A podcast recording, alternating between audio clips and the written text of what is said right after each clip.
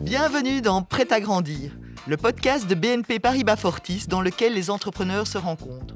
Je suis Muriel Bernard de eFarms et je suis aujourd'hui avec Pierre de Greef.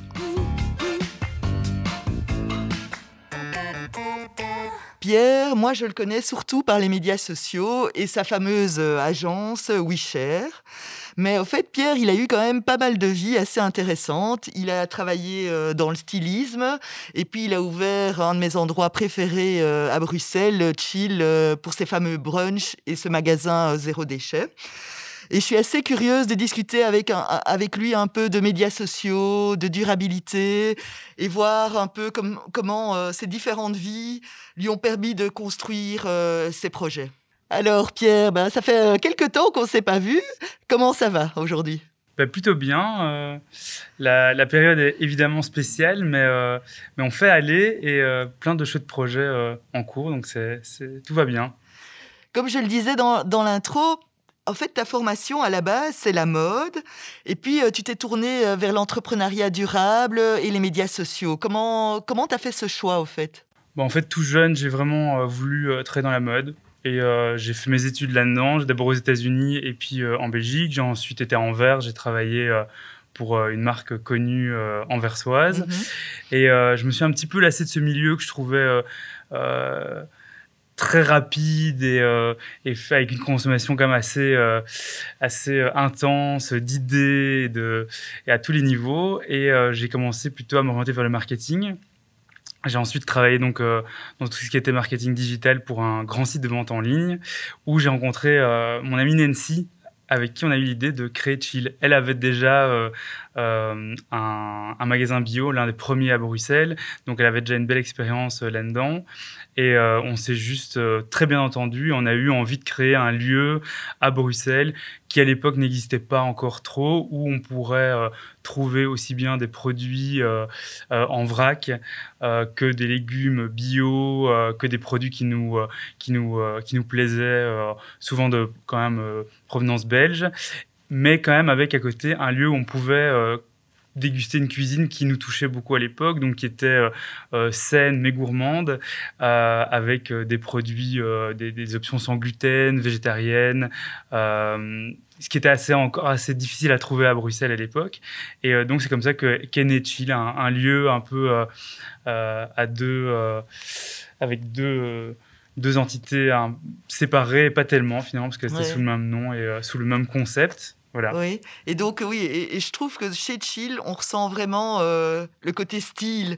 Et euh, pour moi, c'est vraiment un des, endroits euh, assez précurseurs à Bruxelles de concept store avec style dans tout ce qui est bio local. Quoi. Ben, c'est vrai que on, je pense que dans le passé, peut-être les, les, enseignes bio étaient parfois un petit peu peut-être un petit peu gênées d'être d'être aussi mode et, et, et élégantes dans leur façon de, de, présenter les produits. Nous, c'est quelque chose qui nous touche. En tout cas, Nancy et moi, on est, on est très, très sensibles à, au, euh, bah, tout ce qui est déco, architecture, art en règle générale. Donc, un lieu comme ici, c'est un vrai plaisir.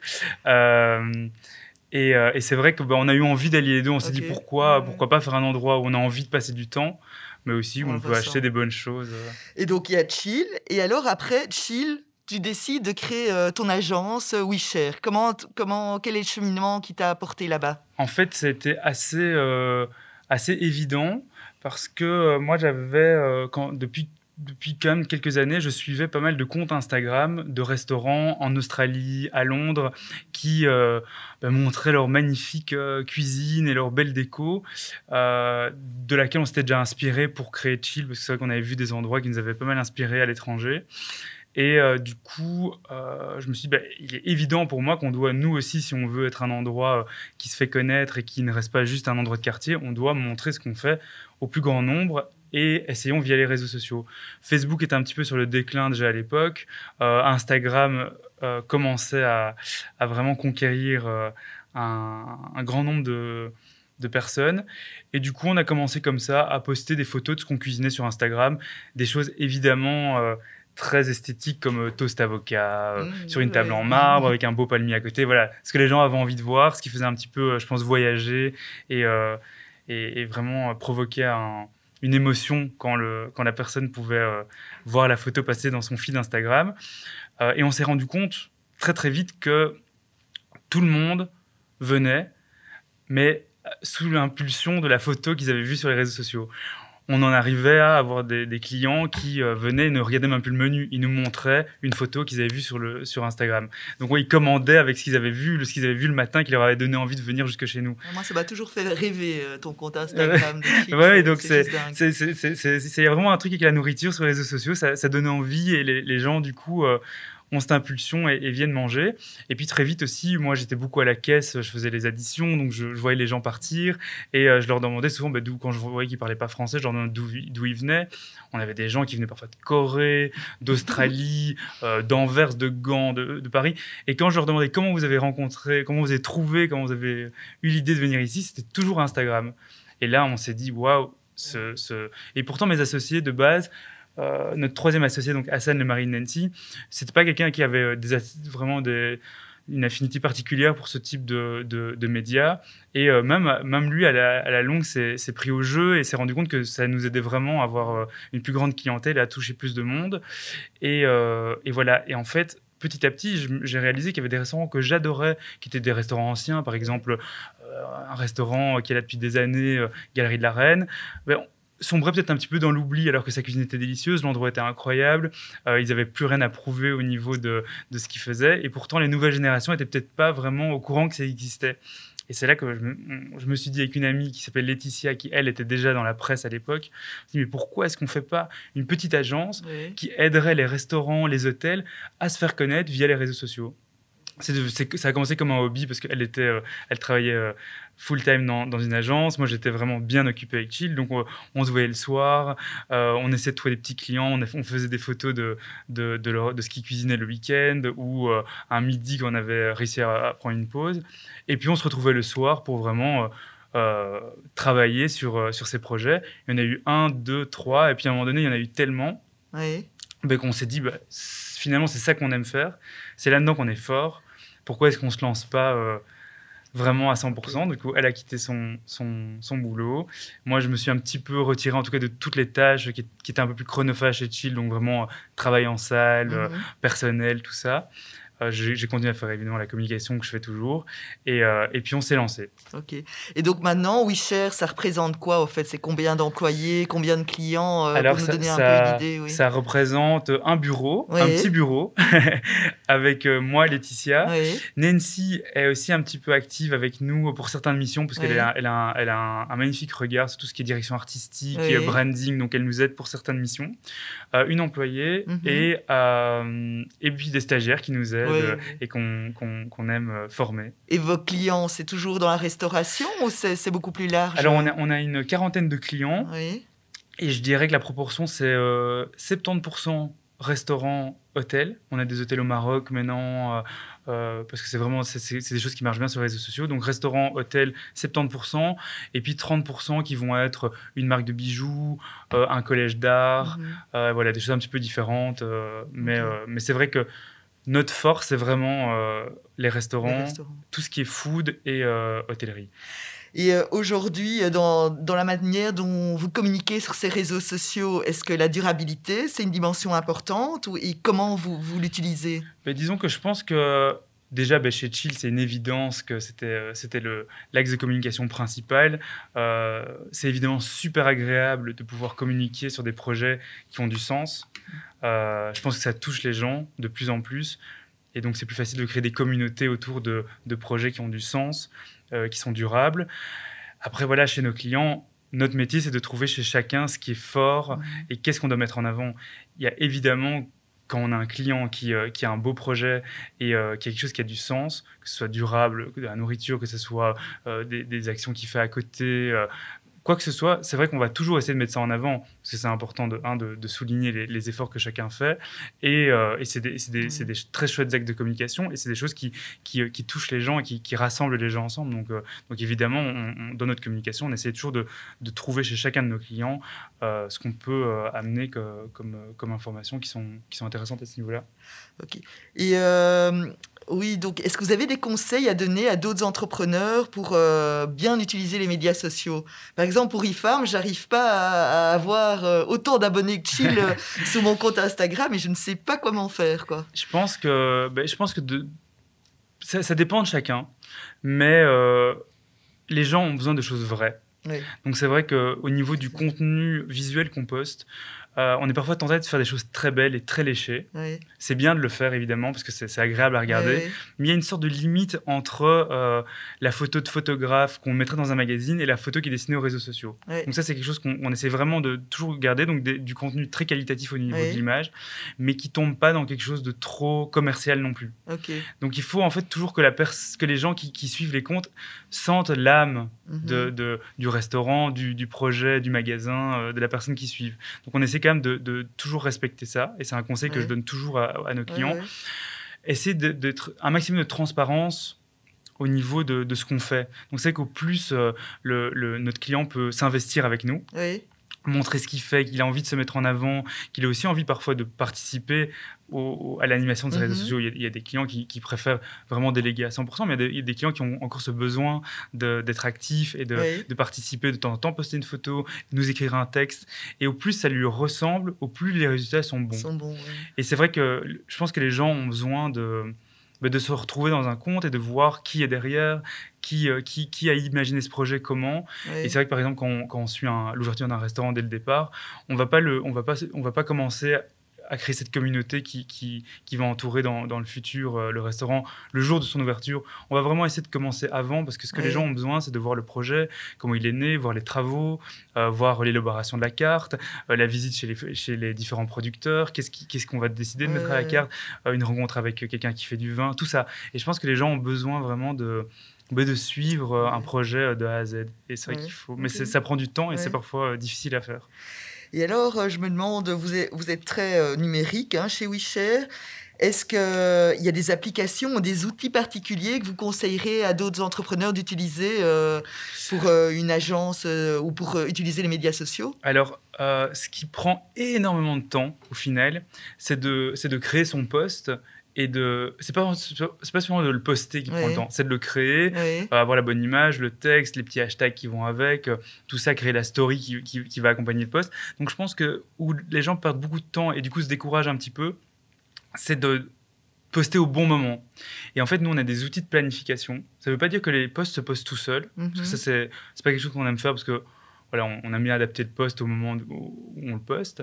Mais euh, par contre pouvoir avoir un endroit où tous ces postes sont planifiés et qu'on puisse se dire, OK, je, dédie mon dimanche après-midi à écrire des bons textes avec la bonne photo et c'est quelque part et c'est prêt à être posté, mais ça permet du coup le mardi quand on est euh, complètement euh, euh, entre deux rendez-vous et qu'on n'a pas le temps et que finalement si on n'avait pas encore rédigé son poste, qu'on n'avait pas pensé à ce qu'on qu'on avait passé comme message à ce moment-là, on se dira pas le temps, tant pis. Du coup, un jour, en, un jour en moins de, d'actualité sur le compte. Et du coup, c'est vrai que ça permet vraiment de bien planifier et de bien réfléchir ses postes.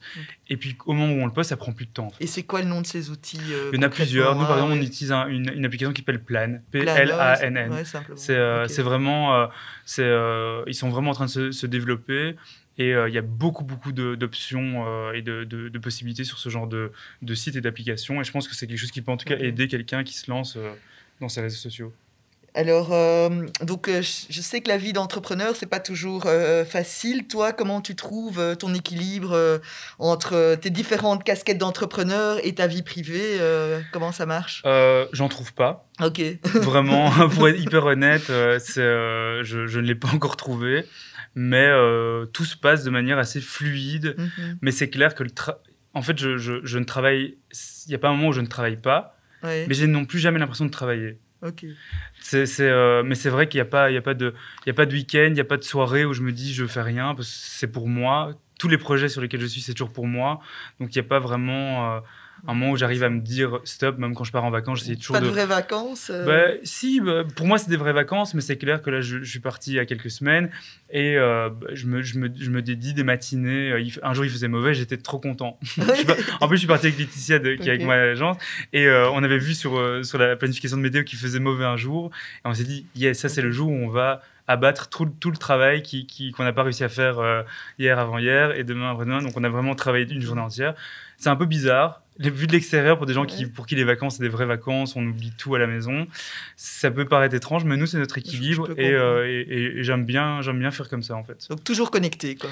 Ouais. ouais. Bah, et pas le choix, en fait, au final, hein, avec ce métier-là, même si euh, ça, ça n'irait pas de, de, me dire que je n'allume pas mon téléphone pendant une journée, parce que c'est clair que tout passe par là, et euh, voilà. Mais c'est un choix.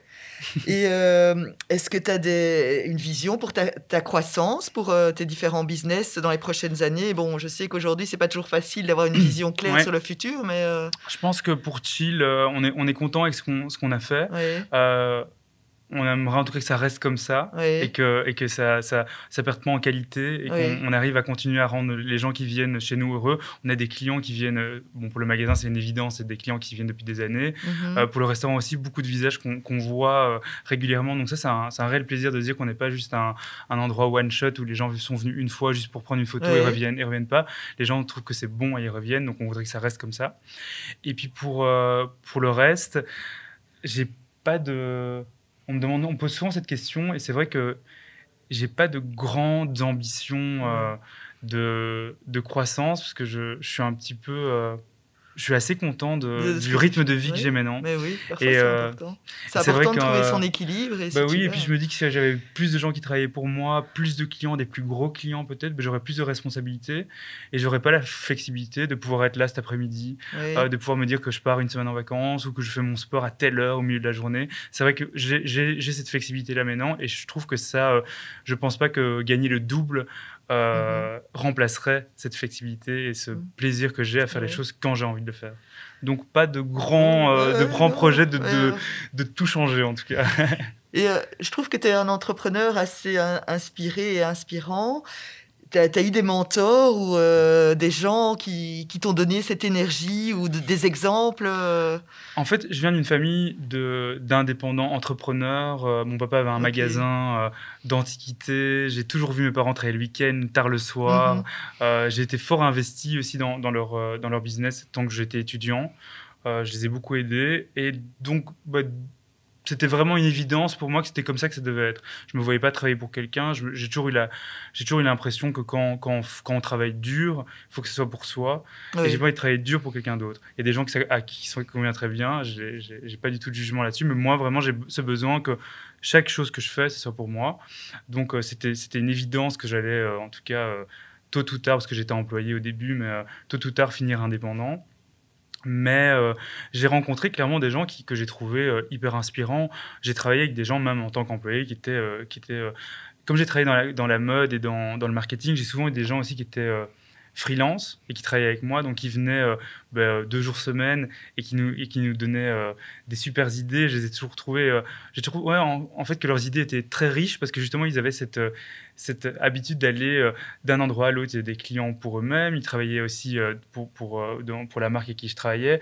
Et finalement, leur, leur quotidien était tellement divers mhm. que leurs idées étaient euh, débordantes. Et, euh, et j'ai, euh, ça m'a toujours, je me suis toujours dit finalement, au plus de choses je ferai, au plus de casquettes j'aurai, au plus de gens je vais rencontrer, au plus d'expériences je vais me faire, au plus d'erreurs, de, de, succès que, que j'aurai, bah, au plus finalement j'aurai d'idées et ça ne peut amener que, que, que plus loin. Donc oui. Et puis, et puis je pense que si vous voulez que je cite une personne, je pense que Ing Onsea, si, euh, si le regarde, c'est la, c'est la, c'est, oui, c'est, c'est la, la, patronne d'essentiel qui est, euh, qui est, qui est un personnage euh, fantastique et qui mhm. m'a, je suis arrivé là quand j'avais 21 ans, donc je, sortais, c'était mon, j'étais mon stage de fin d'année et qui m'a vraiment, elle était, elle était vraiment très inspirante et elle a une énergie et elle, elle compte pas ses heures et elle a tout le temps des idées, des, d'autres envies et elle est très changeante, mais toujours dans des directions euh, très positif. c'était vraiment quelqu'un avec qui j'ai adoré travailler. Donc si, euh, Ça m'étonne pas. En fait, je la connais pas personnellement, mais tout ce que j'ai lu sur elle, elle dégageait une belle énergie. c'est chouette. Euh, pour revenir un peu hein, au, numérique, les applications numériques, donc je, suppose que tes clients chez BNP Paribas Fortis et que tu utilises certains de leurs services. c'est clair qu'on on, arrive à, à, une époque où tous les services euh, en ligne sont, euh, sont euh, de mieux en mieux fichu. Et c'est vrai qu'on ça, ça, fait gagner énormément de temps. Euh, et, c'est vrai que de pouvoir consulter autant ses comptes en banque que, que, que, que toutes les transactions qu'on fait et, euh, et de pouvoir trouver tous les services directement en ligne, c'est c'est un, un, plaisir. Et par exemple, chez Chill, vous proposez euh, le paiement sans contact, des choses pareilles Oui, oui, Tout, ça, tout ça est disponible. Ouais. Euh, est-ce qu'on parle aujourd'hui euh, de l'avenir après le Covid? Est-ce que tu as envie de, partager là-dessus? Euh, C'est un peu difficile, mais... Je, pense, je pense que... Je pense qu'il pour, pour mettre deux, parce qu'on parle beaucoup de Chill et de WeShare, je pense que pour Chill, bah, c'est une évidence que on était dans le bon dans ce qu'on a fait et qu'il faudra continuer à aller dans cette direction-là. Voilà, je pense que les, les, les, les, bons moments de qualité euh, sont plus que jamais euh, on est de plus en plus de on est demandeur on, est demandeur donc c'est clair que, que, que, de la bonne nourriture autour d'une belle table dans un bel endroit avec des gens qu'on aime ben voilà c'est vers ça qu'on a envie d'aller donc euh, espérons que que l'avenir nous permette de continuer à faire ça. Et puis au niveau de, de WeShare c'est vrai qu'on s'est rendu compte et nos clients surtout se sont rendus compte que le digital était hyper important. Simple exemple, tous les restaurants qui ont dû fermer pendant, pendant euh, plusieurs mois ici, pendant le premier confinement, euh, n'avaient pas de moyens de, gagner d'argent. Donc on s'est assis avec chacun d'entre eux et on a un peu vu les idées qu'ils avaient et je dirais que 50% d'entre eux ont réussi à retomber sur leurs pattes en euh, proposant du takeaway, en étant juste ouvert pour certaines choses ou en proposant des box à cuisiner à la maison. Enfin, ils ont tous eu des idées fantastiques, mais s'ils n'avaient pas eu les réseaux sociaux pour en parler, ils n'auraient pas pu euh, finalement euh, leurs idées. Et c'est vrai que tout le monde s'en est rendu compte. Nous, on s'est rendu compte aussi qu'on a eu presque plus de travail pendant le confinement que, que hors confinement. Et le, digital, je pense, est devenu vraiment une évidence pour tout le monde. Il faut être dessus, il faut, euh, il faut, être, euh, il faut être actif, et il faut, euh, il faut faire les choses. il faut surtout avoir des, communautés de gens qui, qui nous aiment et qui aiment notre produit. Parce que mhm. ces gens-là seront toujours là pour, pour, pour, pour, nous soutenir et pour, pour acheter et pour consommer. Et, je trouve dans un contexte incertain, les réseaux sociaux, c'est un outil super flexible, au fait. Tu décides de fermer dans trois heures, tu peux poster quelque chose et... Euh, oui, c'est vraiment... Euh, et c'est ça qu'on s'est toujours rendu compte, et on a ça par exemple, euh, bah, bah, chill, parfois on a, un, on a un plat du jour, mhm. c'est la fin de la semaine, on, il nous en reste, on n'a pas envie de le jeter parce que le samedi c'est le brunch, eh bien on va poster une photo le jeudi en disant il y a encore des plats du jour, eh ben, on va vraiment vendre plus de plats du jour le vendredi. Mhm. C'est une flexibilité incroyable et c'est où euh, certains autres médias sont très lents, comme la, comme la presse par exemple, où mhm. on va sortir un communiqué de presse, ça va devoir être écrit et puis ça va sortir deux mois après. Là, vraiment, l'information, elle est instantanée et on peut, ça peut vraiment débloquer des situations. Donc, plus, que, plus que jamais, euh, réseaux sociaux. Et alors, euh, si tu as un conseil ultime à faire pour les entrepreneurs qui veulent se lancer, qu'est-ce que ce serait? Je, je, je, dirais le mot prudence. Ah oui. Oui disons que moi, j'ai vraiment euh, j'ai pris le temps d'être sûr que c'était euh, que, c'était faisable. Et parfois, on a envie de faire les choses vite et on a envie de, de, de, de, foncer. Et je pense qu'il faut le faire quand, quand, on a une idée. Il faut vraiment mettre du cœur. Il faut pas compter ses heures. Il faut se, se lancer, en tout cas dans, dans le projet. Mais euh, c'est clair que ce qui nous, nous a permis de le faire, c'est que vraiment, on a j'ai gardé, même, même, pour Chill, au début, j'ai continué à travailler mi-temps euh, à côté. Et puis, euh, puis pour WeShare, on a tous les deux continué à avoir un travail à côté. C'est vrai que j'aime bien, j'aime bien, j'aime bien l'expression pas mettre tous ses œufs dans le même panier. Je trouve que c'est bien d'être d'aller à tâtons et d'être sûr. Et puis une fois qu'on est bon, qu'on sent que ça prend, bah, go, il faut il faut y aller. Mais c'est vrai que prudence et puis euh, et puis énormément énormément de, de, ça prend du temps. Il faut il faut il faut pas avoir peur de mettre du temps dans les choses. C'est vrai que euh, c'est pas en une journée de 8 heures qu'on sait euh, se lancer un business. Ouais, non, t'as raison. il faut essayer de il faut rentrer 14 heures dans une journée de 8 heures et puis, euh, et puis là, on commence à, Là, on commence à avancer. Ouais, c'est top. Écoute, Pierre, merci. C'était très chouette comme conversation. je pense que ça va inspirer beaucoup de personnes. Et je pense aussi qu'ils pourront trouver plus de détails aussi et d'aide pour entreprendre sur le site internet de BNP Paribas Fortis. Clairement.